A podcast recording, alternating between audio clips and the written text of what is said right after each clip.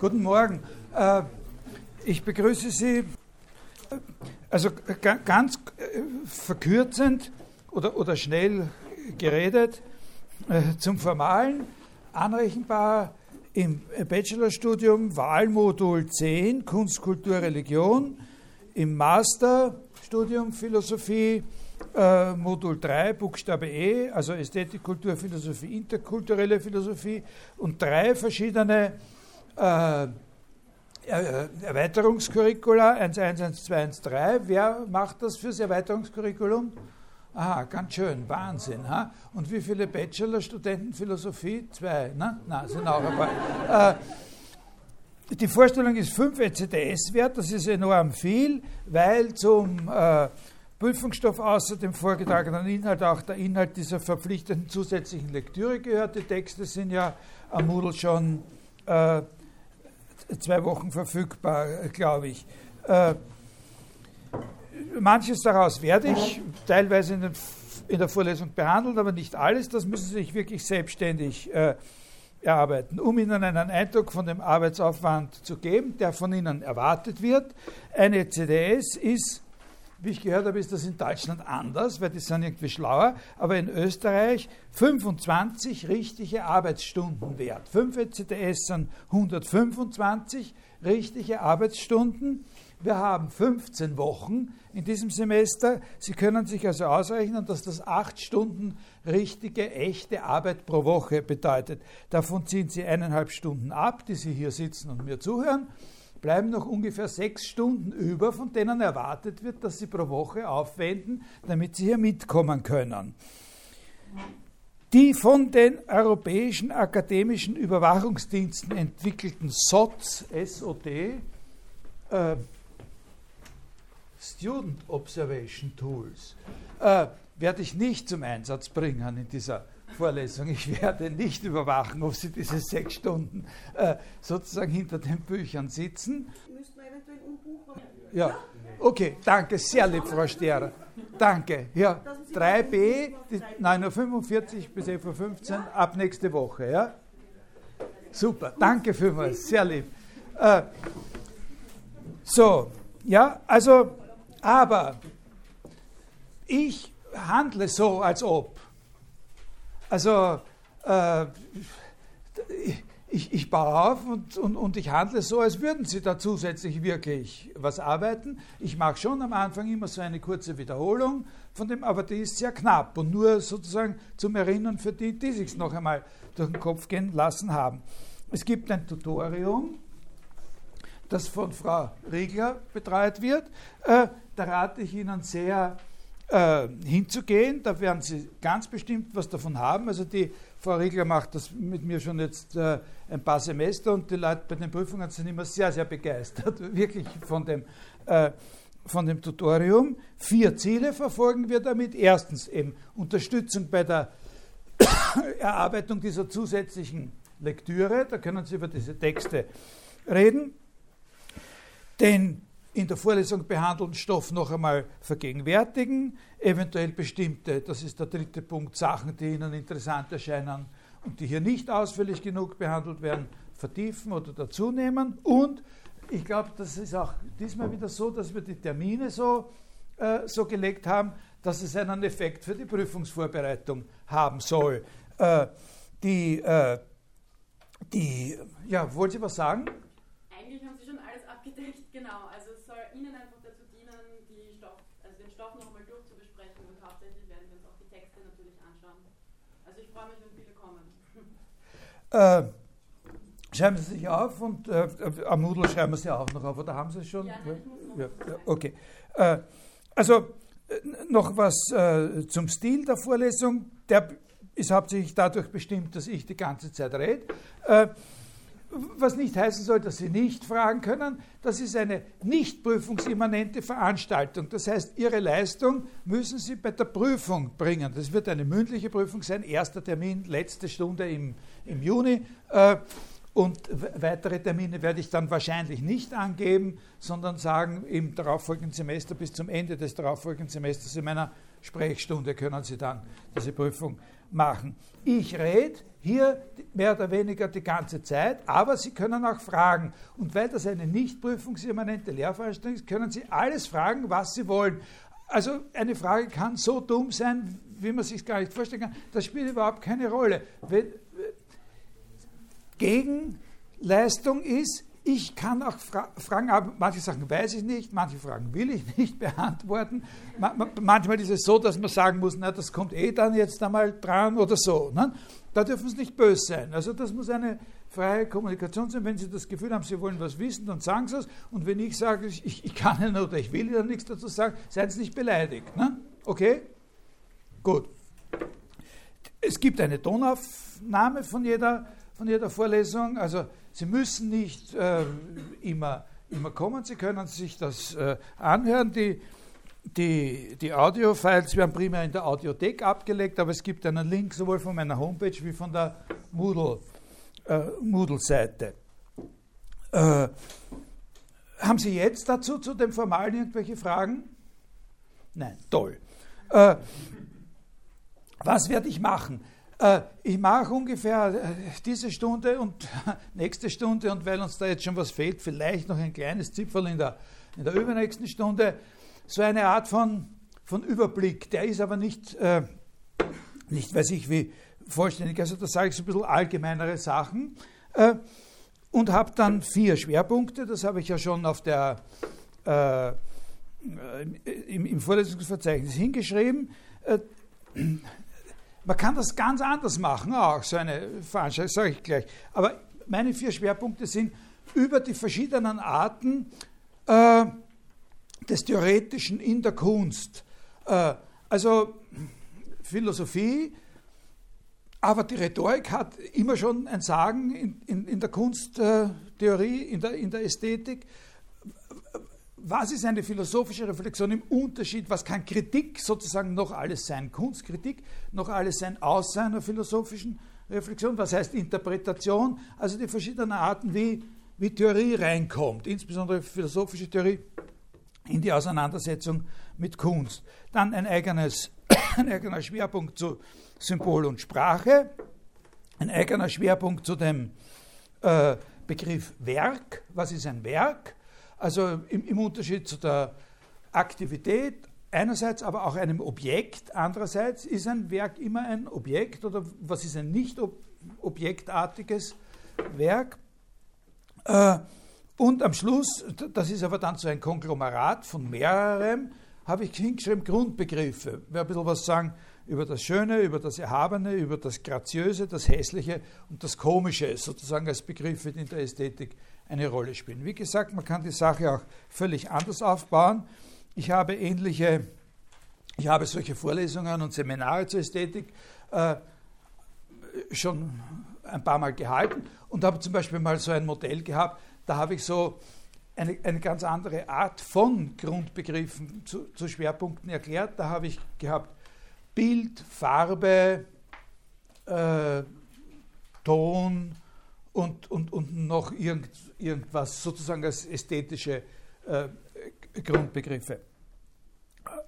Harmonie könnte man nehmen, wenn man das schon so aufbauen will. Man kann es auch überhaupt anders machen.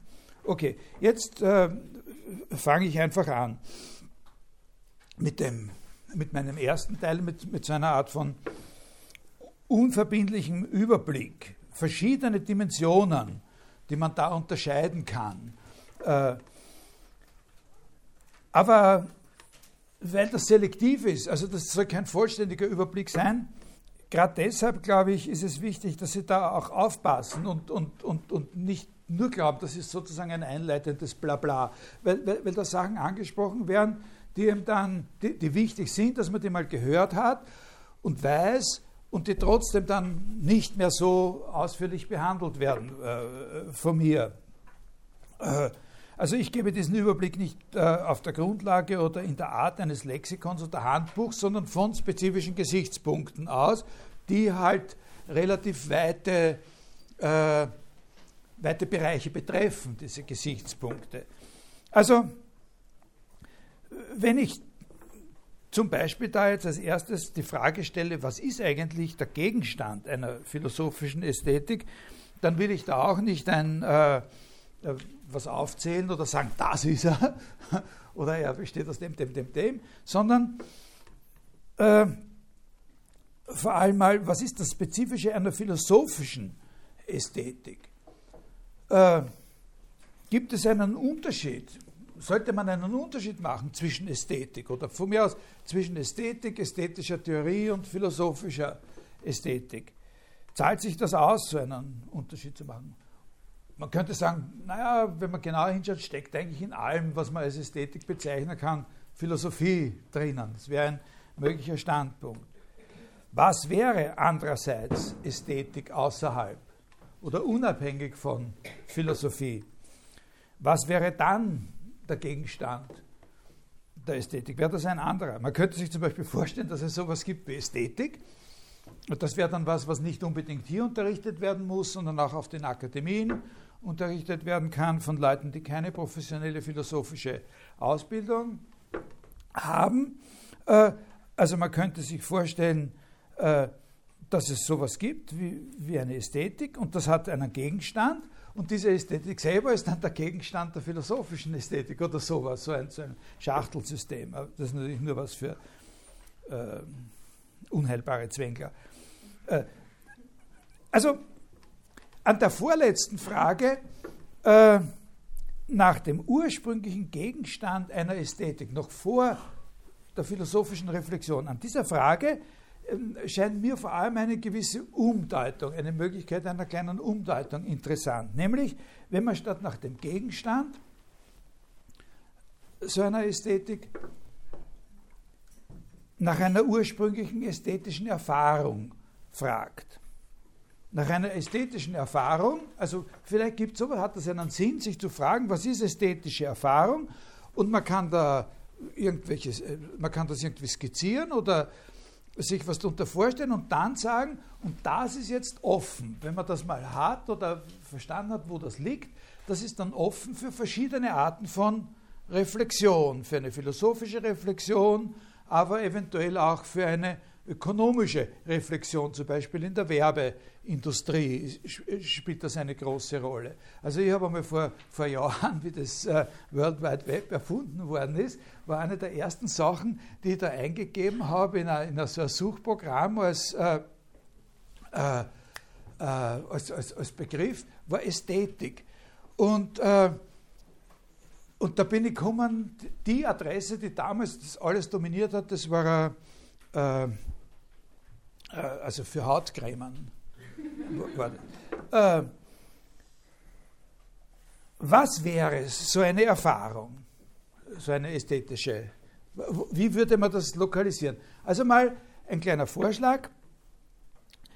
Äh, zum Beispiel sagen wir, es ist jetzt früh am Morgen, 7 Uhr, an einem von diesen wunderbaren strahlend schönen Frühlingstagen, die jetzt auf uns zukommen. Es ist ein Mittwoch und Sie beschließen Schluss mit dieser blöden Ästhetikvorlesung, überhaupt äh, Schluss mit der Uni, ich wandere nach Italien. Sie packen Ihren Rucksack, ziehen sich feste Schuhe an und schon geht es hinaus aus der Stadt nach Süden über den Wienerberg. Die Schlösser, die Gärten, die Türme von Wien sind schon hinter ihnen im Morgenduft versunken, über ihnen jubilieren die Lerchen in der Luft und sie ziehen da zwischen den grünen Hügeln und Bergen und an lustigen Städtchen und Dörfern vorbei, gehen Italien hinunter. Die Augen und Ohren gehen, gehen ihnen über, die Seele geht ihnen auf, über die wunderbare Frische, die Schönheit dieser Welt. Ist das eine ästhetische Erfahrung? Eine irgendwie typische ästhetische Erfahrung, der man Rechnung tragen sollte in einer philosophischen Ästhetik? Das ist eine Frage, nicht? die wert ist, gestellt zu werden. Andere Frage. Wenn Ihnen da jetzt bei Ihrer Wanderung, sagen wir, Sie sind inzwischen schon in Gumpolskirchen, einfällt, dass diese ganze herrliche Empfindung ein Zitat aus dem Leben eines Taugenichts von Eichendorff war, ist es dann noch immer eine ästhetische Erfahrung? Oder ist es vielleicht überhaupt erst dann eine ästhetische Erfahrung? Oder noch einmal anders gefragt, wäre es eine besondere ästhetische Erfahrung, wenn Sie beim Lesen des Taugenichts von Eichendorff sich ganz lebendig vorstellen können, wie Sie selbst da aus Wien hinaus und gen Italien ziehen und sich womöglich genauso intensiv äh, vorstellen können, wie dieses von Ihnen imaginierte Ich in Gumpolskirchen beim Anblick der großen äh, Firmengebäude von Novomatic darauf reflektiert, dass da doch in Wirklichkeit nur ein Eichendorff-Zitat lebendig geworden ist. Und dann womöglich enttäuscht sind darüber, wie wenig das wirkliche Gumpolskirchen attraktiv ist im Vergleich zu ihren Vorstellungen, die von der Eichendorff-Novelle erweckt werden können. Ist das eine besondere ästhetische Erfahrung? Ich meine, insbesondere diese Enttäuschung. Könnte man diese Enttäuschung als eine besondere ästhetische Erfahrung verbuchen oder thematisieren?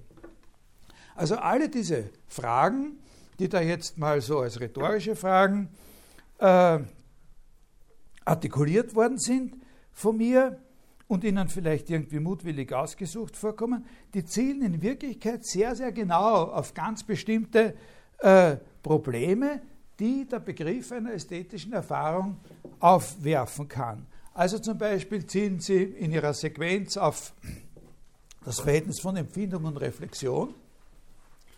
Und die meisten von diesen, von diesen Fragen sind tatsächlich von sehr bedeutenden Autoren, Philosophinnen und so schon mit großer analytischer Präzision behandelt worden. Also zum Beispiel diese Frage mit der Enttäuschung, ob diese Art von Enttäuschung eine besondere ästhetische Erfahrung sein kann, ist ein ganz zentraler Punkt in der Ästhetik von Marcel Proust in, in, in seinem Roman.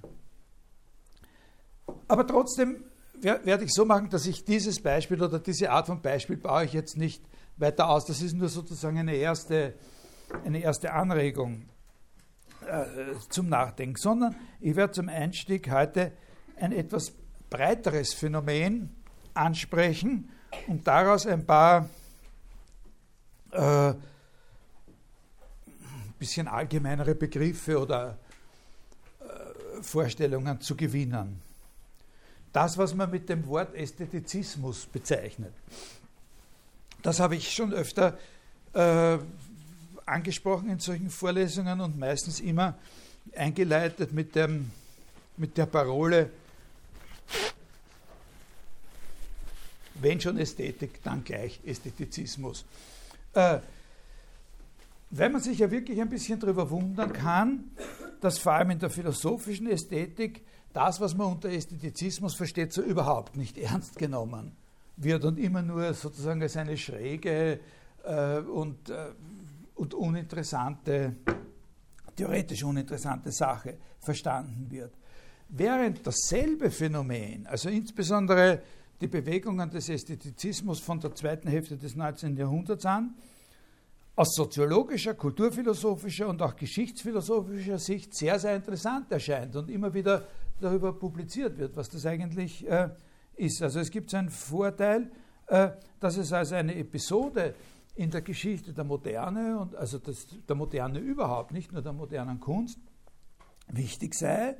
Also weiß ich zum Beispiel, zumindest seit den Arbeiten von Walter Benjamin über Baudelaire oder so, aber dass es theoretisch was zu vernachlässigendes wäre. Äh, da, das ist übrigens ganz interessant, dass die, die bedeutendsten Exponenten so dieses Trends des, Ästhetizismus, so wie Oscar Wilde äh, zum Beispiel, äh, dass diese Leute selber schon gegen, gegenüber sich selbst so eine ironisierende und ein bisschen äh, skeptisch-kritische Haltung eingenommen haben. Die haben sich ja in, von Anfang an selber persifliert. Also man braucht ja nur diese Bürzli Zeichnungen anschauen und so, das sind ja Witze über, über ihn selber. das ist von Anfang an eine Reflexivität drinnen, die eine gewisse Aufmerksamkeit eigentlich verdient.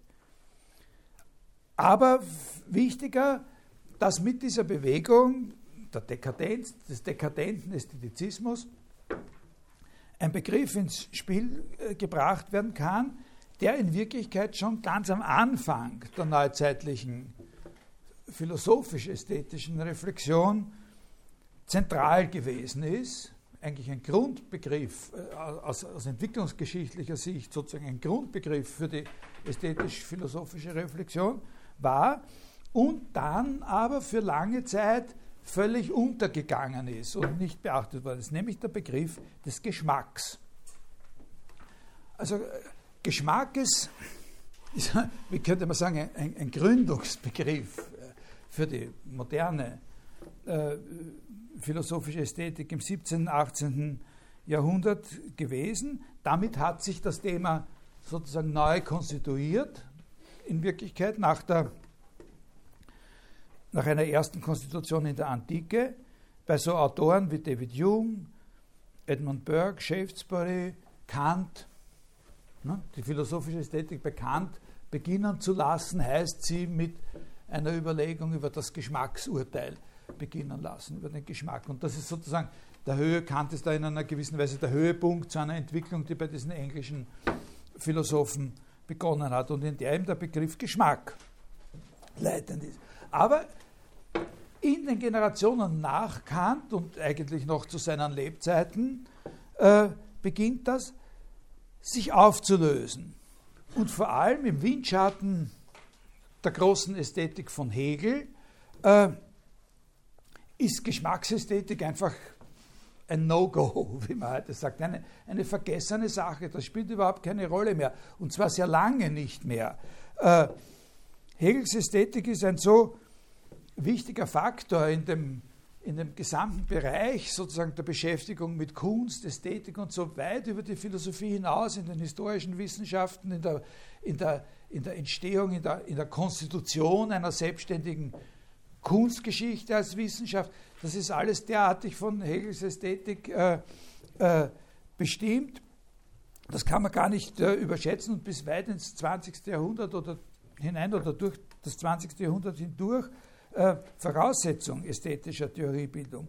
Aber das ist eine Theorie, wo Kunstphilosophie als Ganze in eine Entwicklung integriert erscheint, in der wie Hegel das ja manchmal ausdrückt, der, der Geist als solcher sich selbst zur Erscheinung bringt und objektiv wird.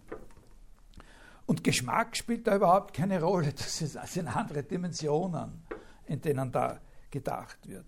Und das ist ein, ein, ein, Grund dafür, die lange Wirkung dieser, der, der Hegelischen Ästhetik ist auch ein Grund dafür, dass eben die Geschmackskultur des Ästhetizismus, also solcher Leute wie eben sage ich jetzt mal beispielsweise, weil den jeder kennt und jeder kann was damit verbinden, Oscar Wilde, äh, sozusagen theoretisch immer so ein bisschen mit schiefen Augen äh, angeschaut worden ist und nicht wirklich ernst äh, genommen wurde. Nicht deswegen nicht ernst genommen wurde, weil das keine ernsthafte Sache gewesen wäre, das ist sogar viel, viel ernsthafter als jede andere Beschäftigung mit Ästhetik gewesen. Das sind Leute wie, wie Oscar Wilde, die sozusagen ja mehr oder weniger ihr Leben dafür äh, eingesetzt haben.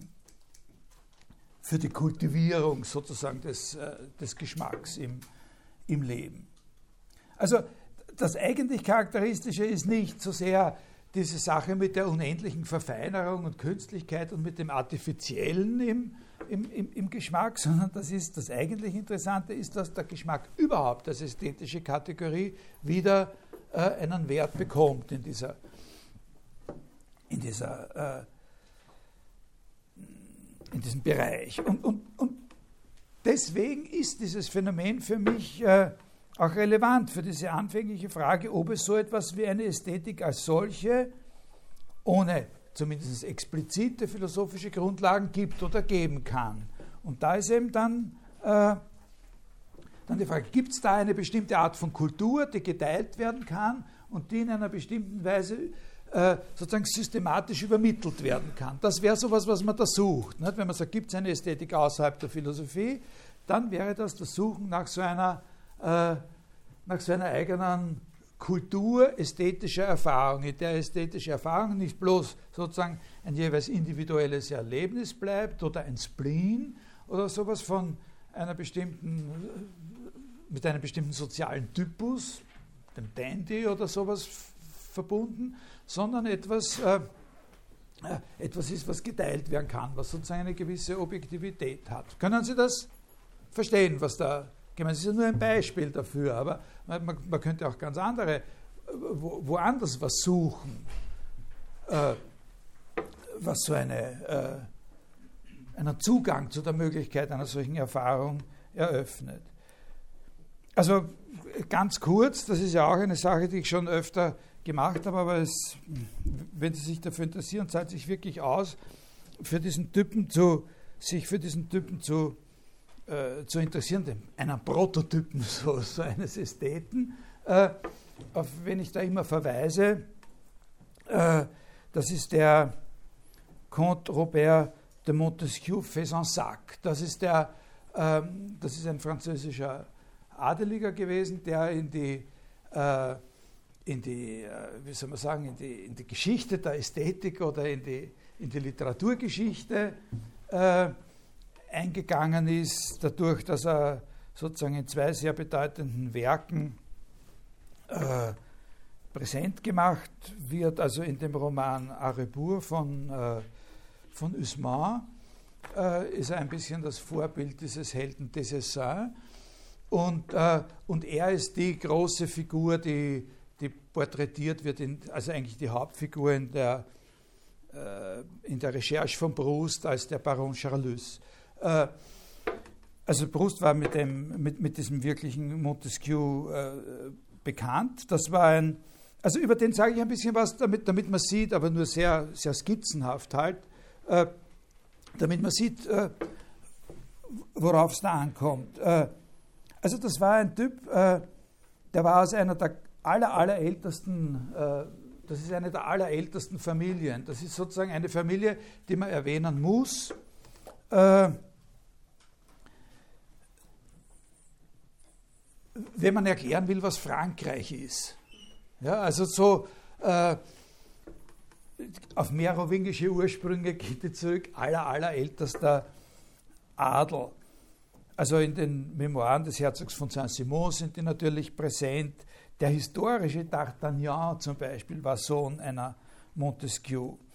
Äh, das ist eine Gesellschaftsschicht, die auch äh, in der nachnapoleonischen Zeit immer extrem exklusiv und stabil geblieben ist, eigentlich bis heute.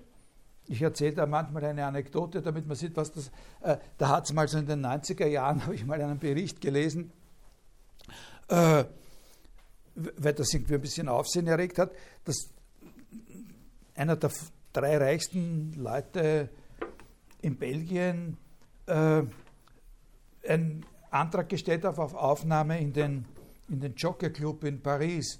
Und äh, also das ist der Verein, wo sich solche Leute treffen und so. Und, und, und, und der hat da diesen Antrag gestellt und sie haben ihn abgelehnt. Und dann hat er noch einmal den Antrag gestellt, und wieder abgelehnt.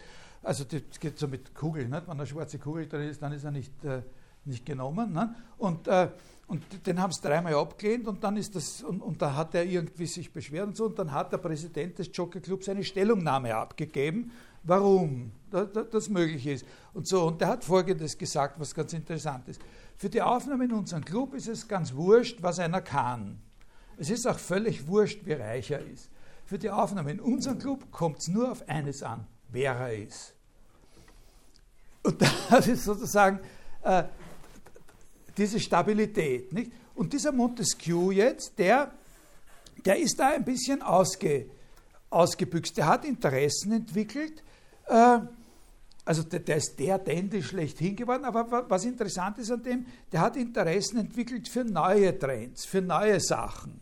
Also nicht für das Alte, sondern der hat begonnen, sich mit Künstlern äh, in Verbindung zu setzen, hat selber geschrieben. Also natürlich äh, ist er vor allem durch solche Sachen berühmt geworden, wie er seine Wohnung ausgestattet hat und was er für, für, äh, für, für Gewand anzogen hat und solche Sachen. Aber er war von Anfang an ein, äh, ein, ein Liebhaber zeitgenössischer Kunst. Das ist höchst ungewöhnlich für jemanden aus, äh, aus dieser äh, sozialen Schicht, weil dort sagt man ja, äh, dass alles neue, äh, dass alles neue äh, dass ja nur das Alte zählt. Nicht? Und, und, und, und wenn jemand was Neues hat, äh, äh, dann, äh, dann heißt es ja, dass er vorher nichts gehabt hat und dann ist er eben an niemanden, niemand. Oder dass das, was er vorher gehabt hat, hinworden ist und dann war es was Schlechtes, was er vorher gehabt hat. Also, aber, aber, der hat sich für neue Sachen interessiert, für diese Trends, für Chinoiserie und, äh, und für moderne Kunst. Also da zum Beispiel mit, mit Debussy, Mallarmé, Verlaine und so, das waren so Leute, äh, mit denen er sich beschäftigt hat. Aber das ganz große Ereignis bei dem und, und das, worauf es wirklich ankommt, ist folgendes, dass der eben durch diesen Roman von Usman, in dem alle ihn selber erkannt haben, plötzlich berühmt war. Der war auf einmal ein Star. Also zuerst war er ja nur so quasi ein exzentrischer Hochadeliger. Aber durch dieses Buch ist er auf einmal für jeden ein Begriff geworden. Er, er, hat, er hat, auch natürlich noch andere Sachen gemacht, die dazu ha, beigetragen haben. Zum Beispiel hat er sich dauernd porträtieren lassen. Und, äh, und zwar von sehr, sehr bedeutenden Künstlern. Also seine Porträts, die Porträts von ihm, die sind auch heute noch was ganz Bemerkenswertes. Whistler, Boldini, aber weiß ich, wie viele Dutzende Porträts gibt es von dem, die hängen in allen großen Kunstgalerien, im Metropolitan Museum und so, äh, hängen welche. Äh, alle Leute haben gewusst, wer er ausschaut. Und dann hat es noch diesen Roman gegeben. Ja? Äh, also er war ein Star. Und was uns interessiert ist, dass er dieses, äh, diese Berühmtheit benutzt hat, um sozusagen sie nicht nur zu genießen, sondern umgemünzt hat, reflektiert hat und umgemünzt hat in eine Aktivität, mit der er selber Stars erzeugt hat.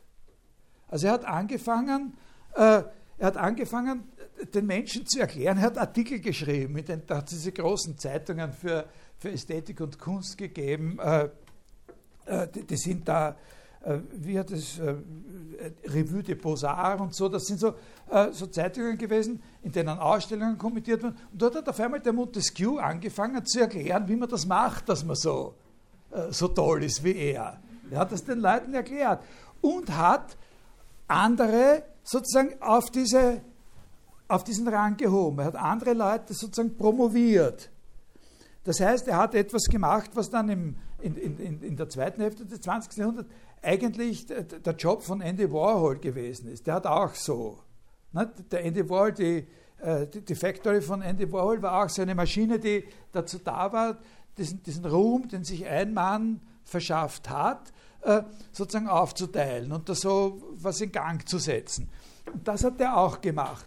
Und, und das ist das, was ich interessant finde eben. Nicht? Das ist an ihm das Interessante, dass er sozusagen was daraus gemacht hat, woran andere partizipieren konnten. Das heißt, er hat diesen, diesen Ruhm, den er nur für, seinen, für seine Selbststilisierung gehabt hat, den hat er professionalisiert. Und das ist so weit gegangen, und, und da hört die Geschichte, und das ist dann auch schon die Lehre, die man dort singen, das ist so weit gegangen, äh, dass er Vortragsreisen in die USA unternommen hat und dort sozusagen Vorträge gehalten hat unter dem Titel Leçon de Beauté, Schönheitsvorlesung. ja, wie macht man das, dass man so ein, ein, eleganter, ein, ein elegantes Leben führen kann? Die haben etwas bei ihm, das ist das, was ich meine. Verstehen Sie? Diese Art von, äh, von Professionalisierung, dass, eine, äh, dass jeder konnte dorthin gehen. Also egal, ob der jetzt sozusagen seine Vorfahren auf die Merowinger zurückführen konnte oder nur auf einen englischen Einwanderer. Oder äh, heute würde man sagen, einen mexikanischen Immigranten. Oder äh, in, in, den Vereinigten Staaten hat er dort in Philadelphia und in New York und überall seine, seine Vorlesungen gehalten. Ja? Verstehen Sie, was ich meine? Das ist, es ist ein Beispiel, es soll nichts anderes sein als ein Beispiel dafür, dass es sowas gibt oder dass sowas entstehen kann, wie ein Bereich, in dem man von ästhetischer Erfahrung sprechen kann, jenseits dessen, was ein Mensch, wenn er sich an einem Mittwochmorgen entschließt, nach Italien zu wandern, sozusagen erleben kann in der schönen Morgenluft am Wienerberg. Ja?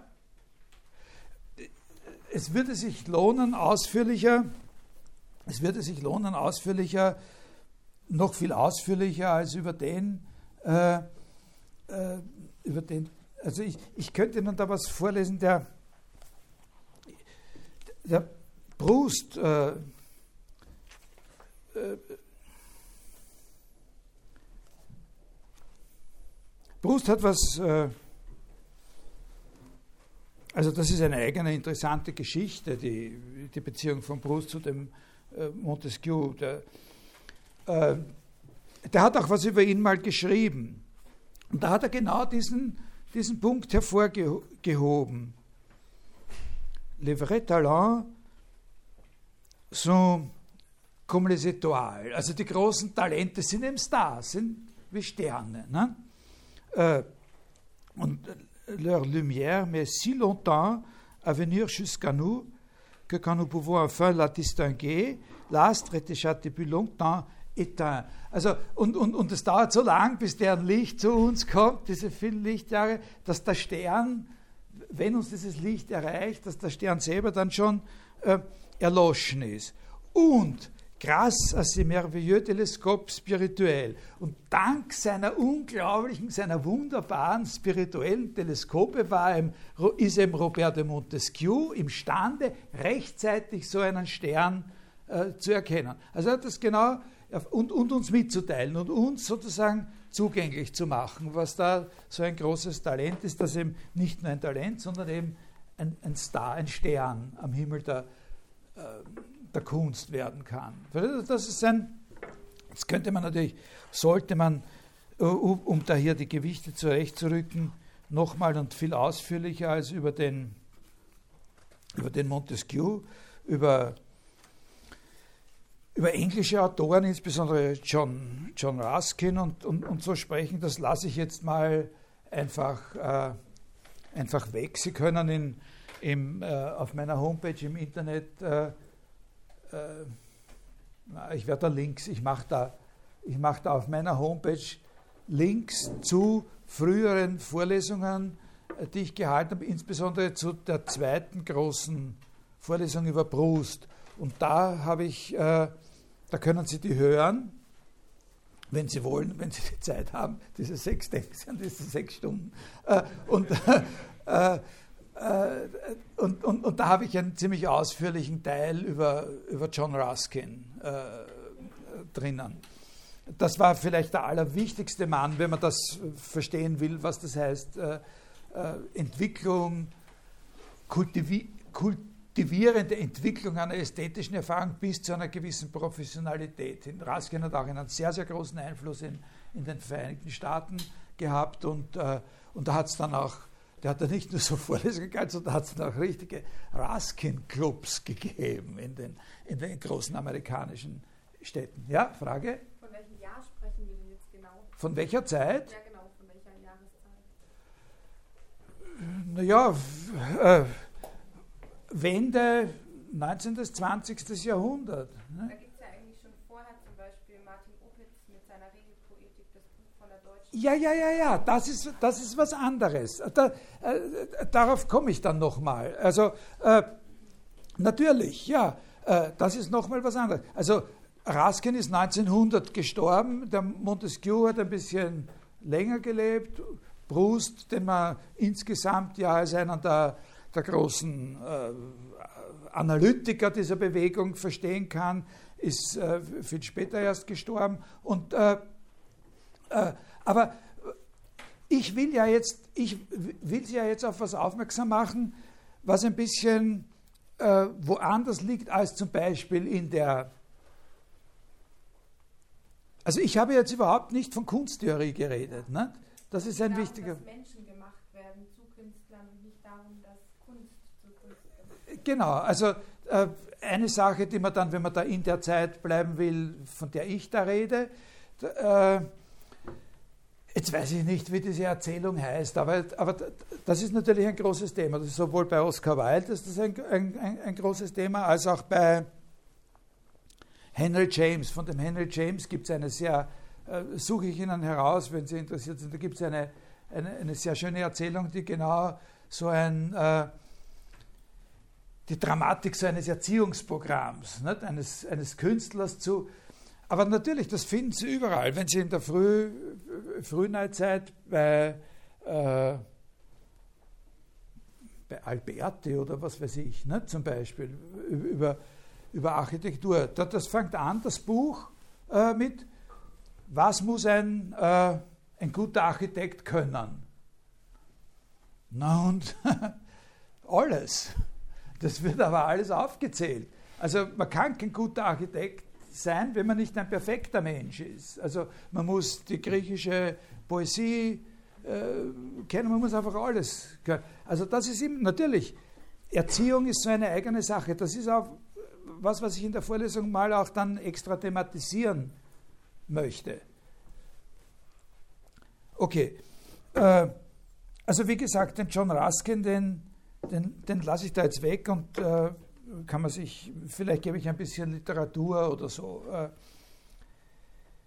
Jetzt möchte ich auf diesen Punkt zurückgehen, den ich angesprochen habe, wo ich gesagt habe, diese Sache mit dem Geschmack. Also wir haben jetzt den Begriff Geschmack genommen als einen Ansatzpunkt, um ein Beispiel dafür äh, zu präsentieren, wie das, äh, wie ästhetische Erfahrung äh,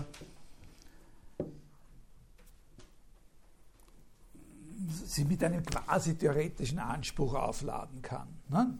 Also kommunizierbar ist, nicht unbedingt in der Form von Regeln, aber als eine Art von Erziehungs- oder Bildungsprogramm verstanden werden kann. Und, und jetzt habe ich Ihnen ja auch angedeutet, dass damit eben genau dieser Begriff des Geschmacks dann noch einmal einen Auftritt hat, der eigentlich aus der philosophischen Ästhetik schon verbannt worden ist oder mehr oder weniger verschwunden ist. Und dann wollen wir jetzt mal zurückgehen, wie das am, am Ursprung aussieht. Also ein paar Namen wenigstens äh, aus dem 18. Jahrhundert. Äh, Edmund Burke, äh, David Hume und dann vor allem, wenn, also in den konventionellen Arten wie so eine Ästhetikvorlesung aufgebaut. Normalerweise werden, also die, die, die die, es gibt eine, eine, im deutschen Sprachraum sozusagen eine Norm, wie man solche Vorlesungen aufbaut.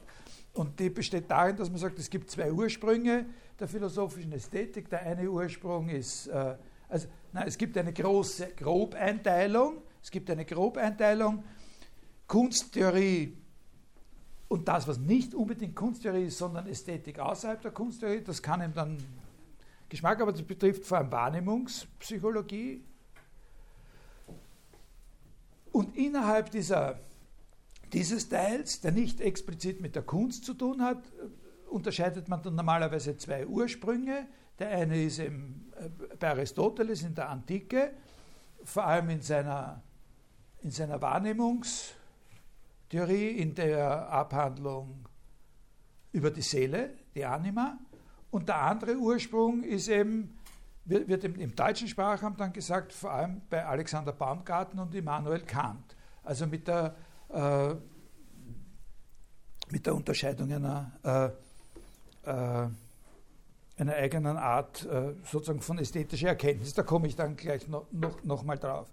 Aber das, der Baumgarten und, und, und Kant, die haben eben diese Vorgeschichte in diesen Geschmackstheorien. Äh, äh, und was aber bei Baumgarten und Kant sozusagen das Signifikante ist, das ist ein spezielles erkenntnistheoretisches, eine neue Art von erkenntnistheoretischem Interesse am Sinnlichen. Äh, das geht hervor aus Überlegungen zum Geschmack, verselbstständigt sich dann aber weitgehend. Die kognitive Relevanz der Sinne auf eine neue Art, die eben nicht äh, äh, in der aristotelischen Tradition steht, zu erhöhen. Äh, also ist natürlich etwas, was so auf mehr, wenn wir es allgemein sieht, ist das nie in Frage äh, gestanden, dass die Sinne eine fundamentale Bedeutung für unsere Erkenntnis haben. Äh, Zum Beispiel ist immer klar gewesen, also seit den epikureischen und stoischen Philosophien auch theoretisiert und zu Thesen gemacht worden, dass die Wahrnehmung durch die Sinne in einem gewissen Sinn die unwiderleglichste und sicherste Erkenntnis ist, die man sich vorstellen kann. Nämlich in dem Sinn, dass, wenn ich Hitze wahrnehme, ich Hitze wahrnehme und mich da in einem gewissen Sinn gar nicht täuschen kann. Wenn ich einen schwarzen Fleck sehe, dann sehe ich einen schwarzen Fleck in einem gewissen Sinn von Sehen und kann nicht dadurch falsifiziert werden, dass dort in Wirklichkeit ein roter Fleck war, sondern man sagt dann eben, ich habe mich getäuscht, ich habe einen schwarzen Fleck gesehen, wo in Wirklichkeit ein roter Fleck war, aber ich habe einen schwarzen Fleck gesehen.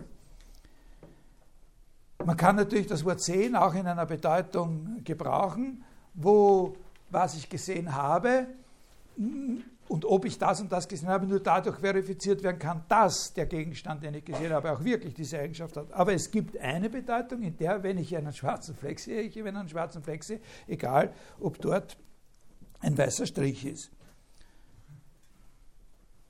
Ein Problem oder ein Problem mit dieser Sicherheit taucht eben erst genau dann auf, wenn man sich zwei weitergehende Fragen stellt. Erstens, wie kann ich diese Sicherheit bezüglich meiner Wahrnehmung ummünzen in die Sicherheit? Wie kann ich die benutzen, fruchtbar machen für die Sicherheit eines Wissens über einen von mir selber verschiedenen Gegenstand? Also welche Beziehung besteht jetzt und kann ich herstellen zwischen dieser Sicherheit, die ich da habe, die aber über den Gegenstand eine Täuschung sein kann, so dass ich auch über den Gegenstand was äh, Sicheres sagen kann.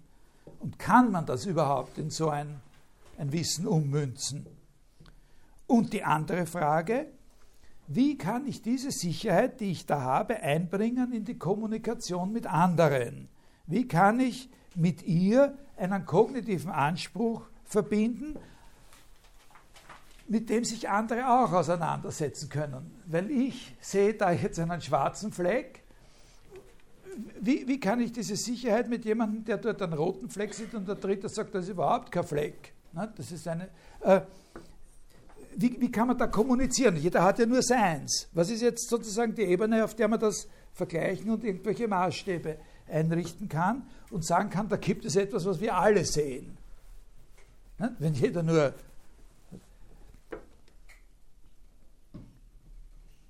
Da gibt es eine wichtige Strategie, die in der Philosophie eine große Rolle spielt, dass man sagt, diese zwei Fragen hängen miteinander zusammen und die Möglichkeit der Kommunikation dieser Sicherheiten unter uns hängt davon ab, dass jeder von uns sozusagen so einen unabhängigen Gegenstand, das ist das dritte, sozusagen akzeptiert. Also dass jeder das Problem löst, wie er das, was er äh, selber empfindet oder sieht, auf einen unabhängig existierenden Gegenstand beziehen kann. Und wenn das jeder macht, dann haben wir sozusagen etwas, ne, wo wir vergleichen können. Wir sehen alle das und das. Wir einigen uns, dass wir da diese Flasche sehen. Jeder von uns sagt, wir suchen das, was wir alle sehen und, und, und, und wo wir glauben, dass jeder das verifizieren kann an dem Ding. Ist da, ich, ich könnte jetzt hingehen und sagen, ja, wirklich. Also es ist nicht nur so, dass das LSD noch immer wirkt bei mir, also, ja, äh, sondern so. Und, und, und, und das macht jeder andere auch. Und, äh, und, und dann können wir sagen, und wie ist das? Was sagen Sie, ist das ein bisschen grünlich, das Wasser? So, ne? Ja? Das ist sozusagen eine Strategie, die kann man auch auf einer hochtheoretischen Ebene, ne? äh, natürlich. Also Bezug auf, jeder sucht den Bezug auf Objekte und wenn wir so einen Bezug herstellen können, dann können wir auch über die jeweils privaten und, und individuellen Empfindungen sprechen und versuchen abzugleichen. Ne? Zum Beispiel auch jeweils korrigieren. Ne? Man sagt, ah, das war die Beleuchtung, wenn ich mit da herstelle, schaut das anders aus und so. Ne? Das suchen wir alle zu, unabhängig von uns existierenden Objekten, suchen wir sozusagen äh, Standpunkte oder Perspektiven, aus denen wir was Gemeinsames. So, das ist zum Beispiel, das ist so eine, na, das ist eine philosophische Grund, äh, Grundstrategie in dieser neuzeitlichen oder modernen Auseinandersetzung mit dem Wahrnehmungsgegenstand. äh, Problem. Man kann es natürlich auch genau, äh, man, kann es natürlich auch umgekehrt machen. Man kann die Sache auch umgekehrt sehen und, und, und sagen, was ist denn eigentlich so ein unabhängiges Objekt? Das ist ja eigentlich nur das, worauf wir uns einigen, das ist ein unabhängiges Objekt. Also eine Gegenstrategie. Äh, also natürlich bringt man dann auch über die Wahrnehmung oder über die Empfindung hinaus andere kognitive Fähigkeiten ins Spiel und man sagt, äh, also was ich Verstand oder die Fähigkeit des Vergleichens äh, über die Empfindung hinaus, die Einbindung oder das Gedächtnis spielt dann eine Rolle und so. Die Idee, die, die, die wirklich äh, signifikante neue Idee von, so eigentlich schon von Alexander Baumgarten, also der Baumgarten, das war ein Philosoph, der sozusagen irgendwie noch in die Leibniz-Schule gehört und, und der deswegen sehr, sehr wichtig ist, weil, äh, weil Kant seine Metaphysikvorlesungen auf der Grundlage des Metaphysikbuches von Baumgarten äh, gehalten hat. Also Kant hat seine Vorlesungen über Metaphysik so gehalten, dass er da sie hingestellt hat vor die Leute um sechs in der Früh und äh, stehend, damit er nicht einschlaft und äh, immer gestanden, damit er nicht einschlaft und, äh, und da hat er dieses Buch von dem Baumgarten gehabt und hat er vorgelesen, einen Absatz und dann hat er das kommentiert. Hat er sich vorher aufgeschrieben gehabt immer, äh, was er da sagen will. Da wir haben, so eine, wir, haben, wir haben ein Exemplar in unserer Bibliothek, ist ein Exemplar der Metaphysik von Baumgarten, das ist genau die Auflage, nach der Kant dann. Äh, er hat da was reingeschrieben in das Buch. Ne? Das ist eine lustige Geschichte. Ne? Was reingeschrieben immer in das Buch, so kleine Notizen gemacht. Und dann irgendwann nach ein paar Jahren hat er das nicht mehr, mehr lesen können, war das vollgeschmiert mit seinen seine Anmerkungen und hat sich ein neues gekauft, hat es inzwischen eine neue Auflage von dem Baumgarten gegeben und, und diese Auflage, die er sich dann gekauft hat, davon haben wir ein Exemplar, das ist ein wunderschönes kleines Büchlein äh, und wie er das auch vollgeschmiert hat, äh, hat er dann angefangen, da Zetteln hineinzulegen. Nicht? Da hat er sich auf Zetteln die Notizen gemacht und da reingelegt.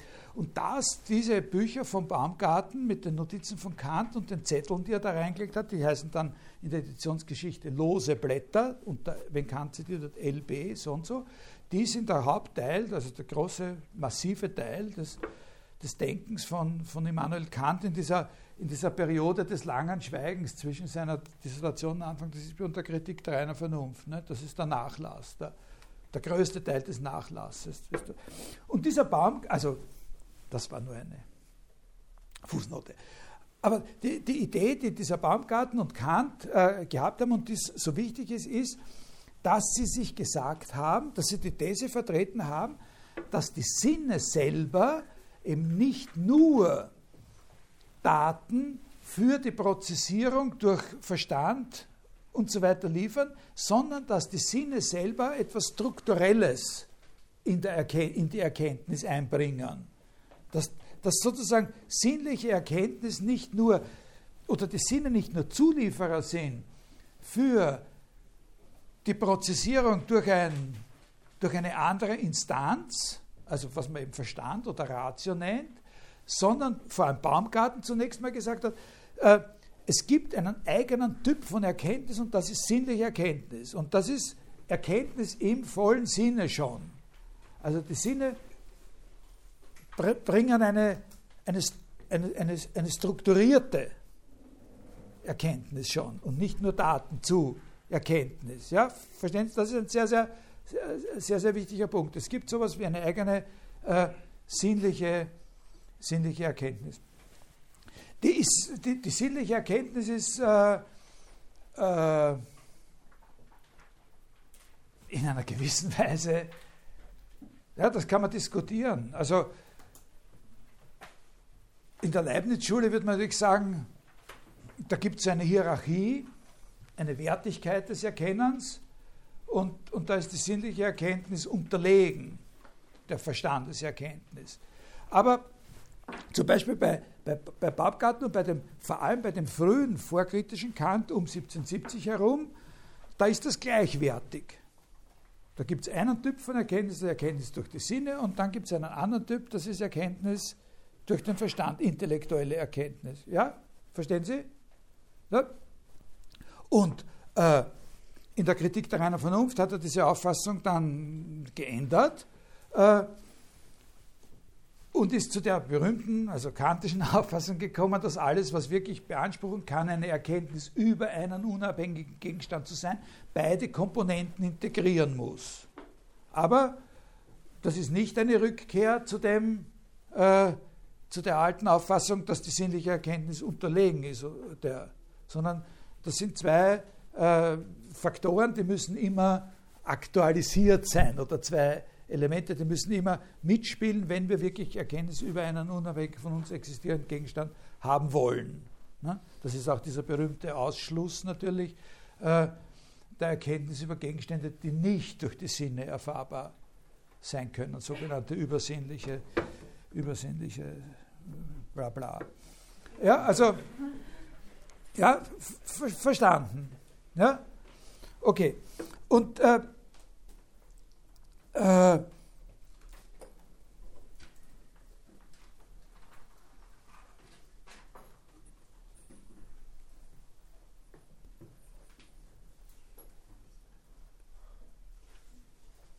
wenn wir, äh,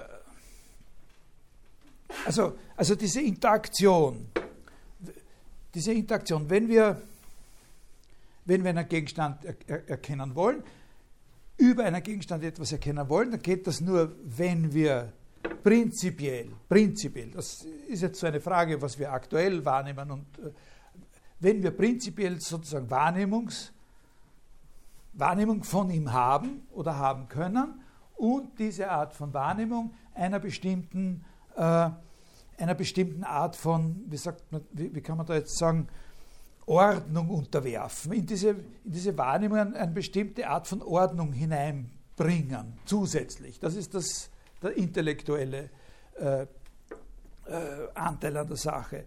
Das sind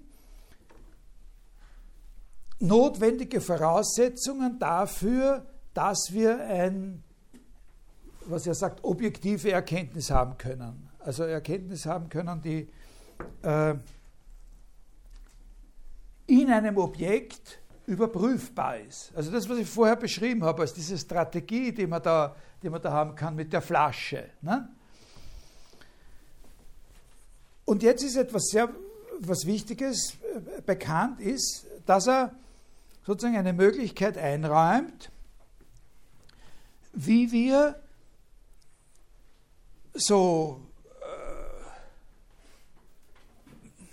dieses Prozessieren, diese, dieses Herstellen einer Ordnung auf der einen Seite und Empfindung, also etwas, was uns die Sinne bieten, wie wir das miteinander koordinieren können, auch wenn keine Chance besteht, es an einem unabhängig existierenden Objekt zu überprüfen.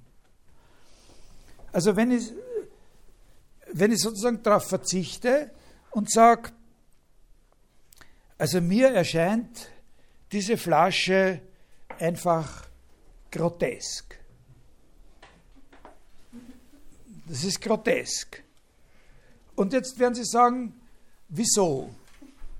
Das ist doch was ganz was Normales und äh, meine Tochter hat mir zum letzten Geburtstag auch so eine geschenkt, damit ich ein moderner Mensch bin. Und äh, äh,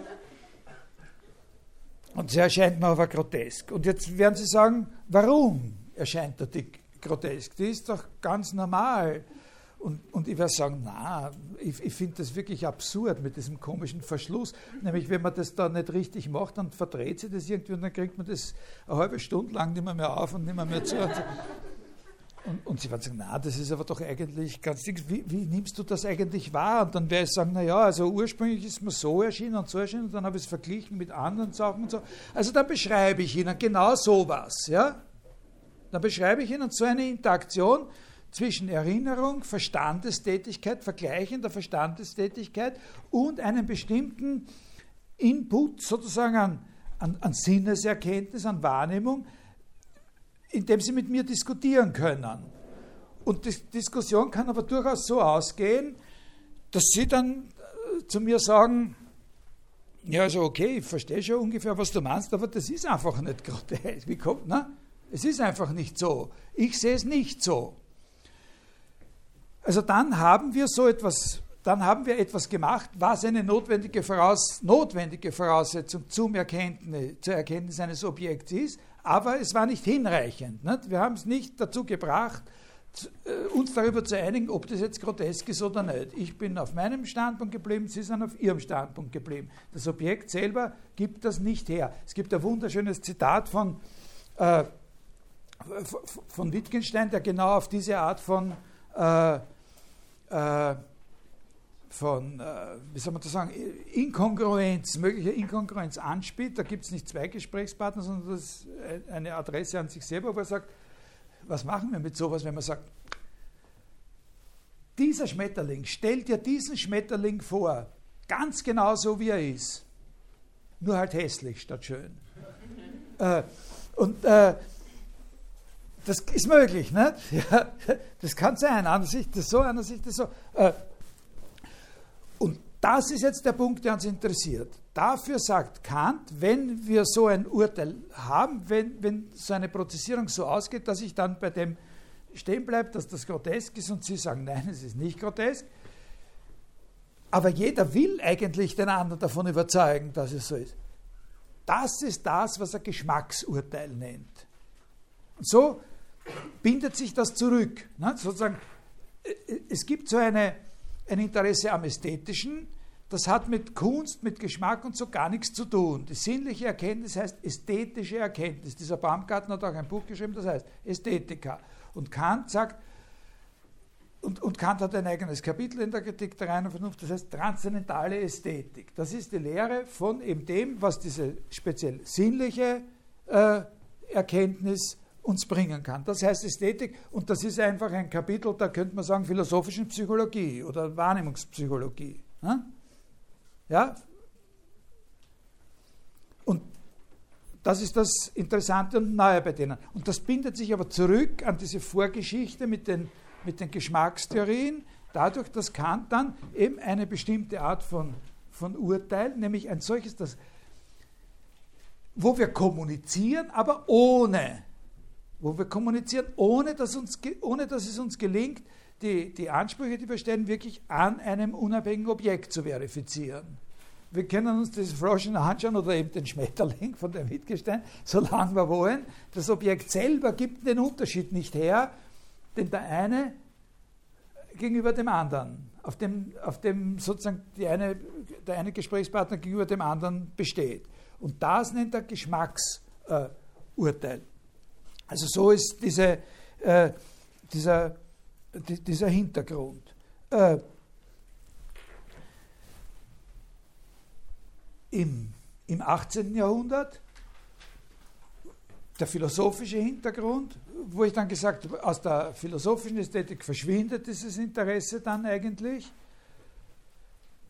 zugunsten anderer äh, Schwerpunktsetzungen und an so einem Phänomen wie dem Ästhetizismus, der Dekadenzbewegung oder des Symbolismus Ende des 19. Jahrhunderts, da können wir sowas wieder erfassen und da wird das aber sozusagen, überschreitet das nicht die Schwelle, zunächst einmal wirklich in die philosophische Theorie aufgenommen zu werden, sondern es entwickelt sich eine andere Art von Professionalisierung. Ne? Mit dieser Geschmackskultur, mit diesen Leçons de Poté und den Raskin-Clubs in, in, in, in Amerika. Ja? Haben Sie das? Ungefähr so äh, von allem dem, was ich jetzt besprochen habe, ist es wichtig zu unterscheiden das Interesse der philosophischen Ästhetik an der Kunst. Das ist nochmal eine eigene, äh, eine eigene Sache. Natürlich heißt hier unterscheiden nicht, dass das eine vom anderen faktisch getrennt werden kann, sondern unterscheiden heißt zunächst mal analytisch auseinanderhalten, damit man dann sehen kann, wie die Dinge wirklich zusammenhängen. Wenn man direkt von diesen Ansatzpunkten, die ich Ihnen jetzt skizziert habe, zu einer Theorie der Kunst, ja, ich unterbreche mich nochmal kurz und sage Ihnen Folgendes, weil es jetzt da gegen Ende der heutigen Stunde geht. Ich muss jedes Mal unmittelbar blitzartig davonsausen. Also es hat keinen Sinn, dass Sie versuchen, nach der Vorlesung mit mir über irgendwas zu reden. Wenn Sie mit mir reden wollen über Sachen, so äh, quasi privat, so, dann, dann, müssen Sie in meine Sprechstunde kommen oder, oder so. Das tut mir leid, aber das geht durch den Termin nicht anders. Und ich erinnere nochmal dran, B, nicht? haben wir bekommen ab nächste Woche. Ja. Äh, also zurück. Äh, wenn man von diesen Überlegungen hier, die ich jetzt angestellt habe, zu äh, in, in den Bereich der Kunsttheorie kommen will, dann muss man eben zusätzliche Überlegungen aufbieten. Von selber ist das gar nicht so, so klar. Aber das heißt nicht, dass solche Überlegungen besonders schwierig oder besonders fernliegend wären. Eine Möglichkeit ist zum Beispiel, dass man sagt, Kunst, was sind Kunstwerke und egal was sonst, Kunstwerke sind einfach, zum Beispiel könnte jemand sagen, also ich unterschreibe das nicht, aber könnte jemand sagen, Kunstwerke sind Gegenstände von der besonderen Art, dass an ihnen eben nur und genau nur ihre Erscheinung zählt. Sozusagen Gegenstände, die nur ihres Erscheinens wegen da sind. Also zum Beispiel, die nicht dazu da sind, dass man mit ihnen irgendwelche nützlichen Zwecke äh, erfüllen kann. Das ist natürlich eine Sache, die man sehr, sehr stark bestreiten kann, aber es ist etwas, was immer wieder gesagt wird. Kunstwerke, Gegenstände derart sind, äh, dass nur ihre Erscheinung zählt. Und zu dieser Auffassung kann man auch natürlich ganz selbstständig kommen, ohne dass, äh, äh dass man vorher Gedanken über Erkenntnis oder so, wie wir jetzt gerade vorhin äh, gehabt hat. Was ist das Ästhetische, das Interessante für die Ästhetik an einem Gegenstand? Sein Anblick im weitesten Sinn, also das, was man auch einschließlich dessen, was man hört halt und so. Äh, wenn ich mich ästhetisch für einen Gegenstand interessiere, dann ist mir vielleicht äh, egal, was man mit dem Ding anfangen könnte. Äh, also ob man zum Beispiel ein, Bild dazu verwenden kann, das zerbrochene Fenster äh, zuzuhängen oder so. Oder irgendwie, was weiß ich, das Fett in einer Badewanne von Beuys dazu verwenden kann, irgendwas auszuschmieren. Und es ist mir auch egal, woraus er in Wirklichkeit besteht. Äh, es kommt darauf an, wie er ausschaut unter Einschluss seiner Präsenz auch für andere Sinne. Äh, aber wenn man, aber man kann diese Überlegungen natürlich auch sehr gut an das erkenntnistheoretische Verständnis von Ästhetik anschließen, was wir gerade vorher äh, besprochen haben. Und das kann in eine sehr fruchtbare Wechselwirkung gebracht werden. Die philosophische Ästhetik kann zu einer Kunsttheorie weiterentwickelt werden und vor allem, was sehr, sehr wichtig ist, bestimmte Arten von unabhängig entwickelten Kunsttheorien, also Kunsttheorien, die zum Beispiel in der rhetorischen Tradition entwickelt worden sind, äh, können sich nun eine philosophische oder wissenschaftliche Grundlage geben. Das ist möglich, sozusagen äh, von einer Kunsttheorie, die überhaupt sozusagen mit Erkenntnistheorie gar nicht so wahnsinnig viel zu tun hat, sondern irgendwie eine bestimmte Regeltheorie äh, ist, äh, quasi handwerklich äh, orientiert, kann sich jetzt eine philosophische oder wissenschaftliche Grundlage geben. Solche Prozesse finden schon sehr, sehr sehr früh statt. Also die entscheidende, da werde ich nächste Stunde ein bisschen ausführlicher drüber reden. Nächste Stunde rede ich ein bisschen mehr über, über Kunst und Kunsttheorien äh, und Kunstphilosophie und eine berühmte Schaltstelle, in der sich, wo sich dieses Verhältnis äh, stark entwickelt oder, oder geändert hat, ist eben Leonardo da Vinci. Leonardo da Vinci ist so eine, eine wichtige Figur äh, in der wenn es um den Anspruch geht, im Nachdenken über Kunst und was Kunst eigentlich ist, sozusagen prinzipiellere wissenschaftliche, äh, theoretische äh, Überlegungen mit einzubeziehen. Wenn ich das Kunstwerk als absichtsvolle Gestaltung von Erscheinung auffasse, dann kann ich die Kunst sehr sinnvoll an einer wissenschaftlichen oder philosophischen Theorie orientieren, die etwas Verbindliches sagt über Grundstrukturen des Erscheinens.